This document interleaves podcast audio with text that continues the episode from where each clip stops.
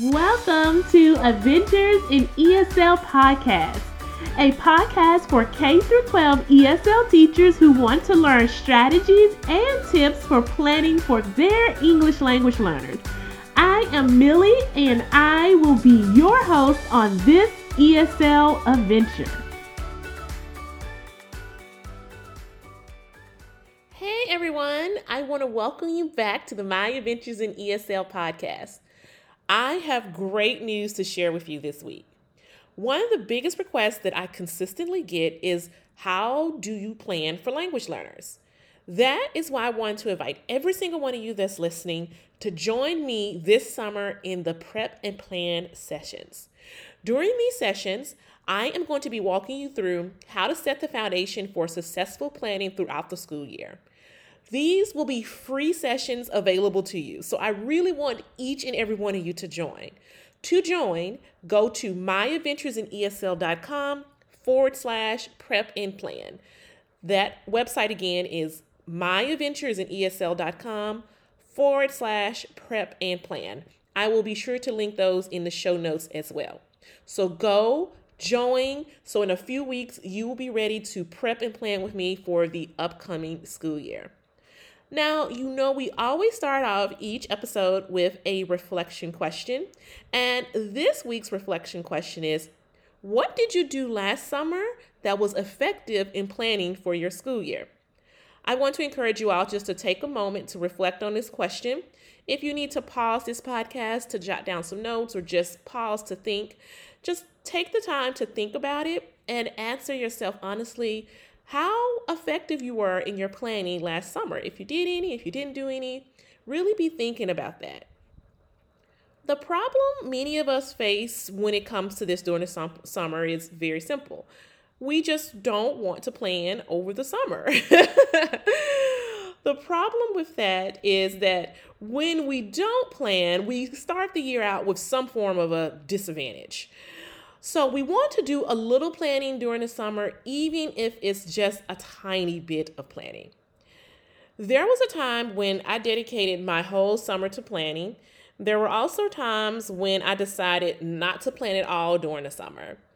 The problem that I encountered with dedicating my whole summer for planning is that I didn't really have time to regroup, reflect, and genuinely and just enjoy the summer. On the opposite end, I have also spent my whole summer not being productive, not doing anything at all.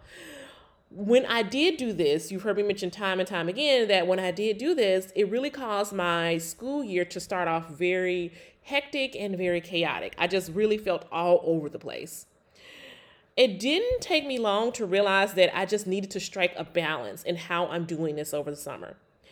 I did not have to be on the extreme end and just spend the whole summer planning, but I just really could strike a realistic balance on how much I'm planning over the summer and really factoring in my time that I'm relaxing and regrouping and spending time with family and friends and traveling as well. I started to notice that once I started properly planning my summer days, I could balance planning and having time to relax. I usually start in the month of July scheduling one hour a day planning my lessons. So this year I'm planning a family reunion.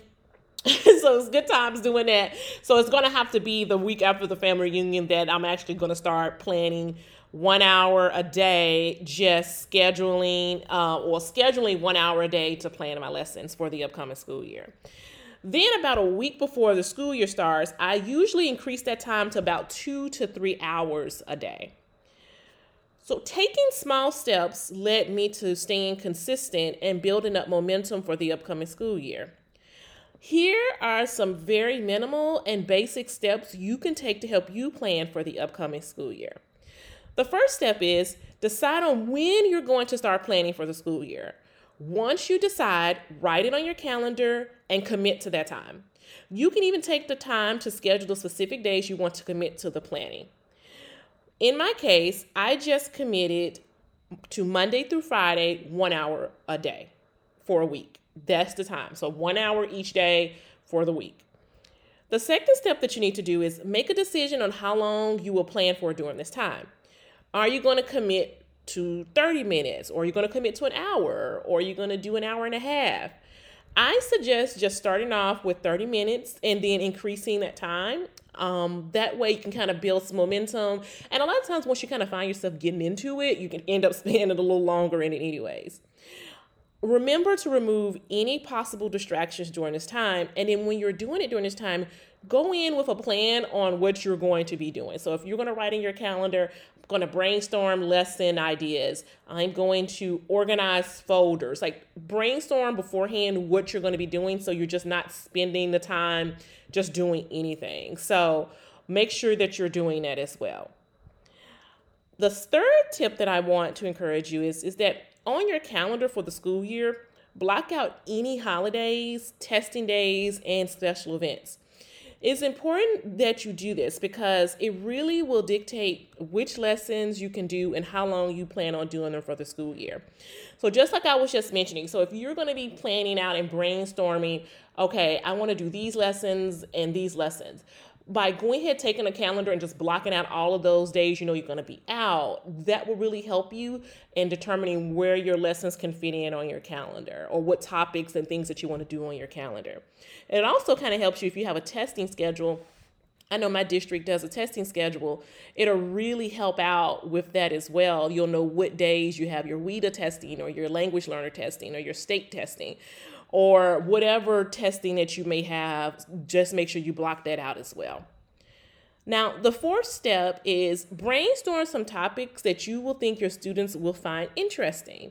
So, take a moment, just think about things that you may think that they may find interesting or things that you learned that thought they thought was interesting last school year that you may you heard in the news that they may have interest to. And you can use these topics to create and guide your thinking when you are planning or creating your curriculum map for the school year. So remember to do that.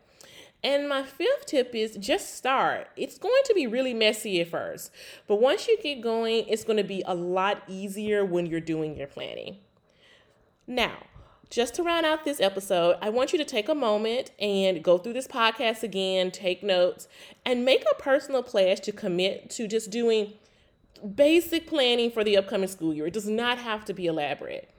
I want you to also join me and other other educators in our prep and plan sessions for the 2023-2024 school year.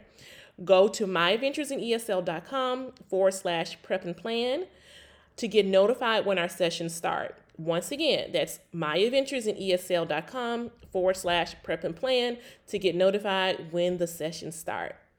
I want to know how you are planning on planning this upcoming school year. Share in our Facebook community, or you can go to our blog and share as well. Once again, I want to thank you so much for joining me. Thank you for joining me this week on Adventures in ESL. Make sure to visit my website, myadventuresinesl.com, for some freebies and special gifts. You can also subscribe to the show so you will never miss an episode. While you're at it, if you found value in this show, I appreciate it if you provide a rating on iTunes so more ESL teachers can learn strategies and tips. Thank you so much for tuning in today, and remember to stay positive and always have high expectations for your English language learners. See you soon.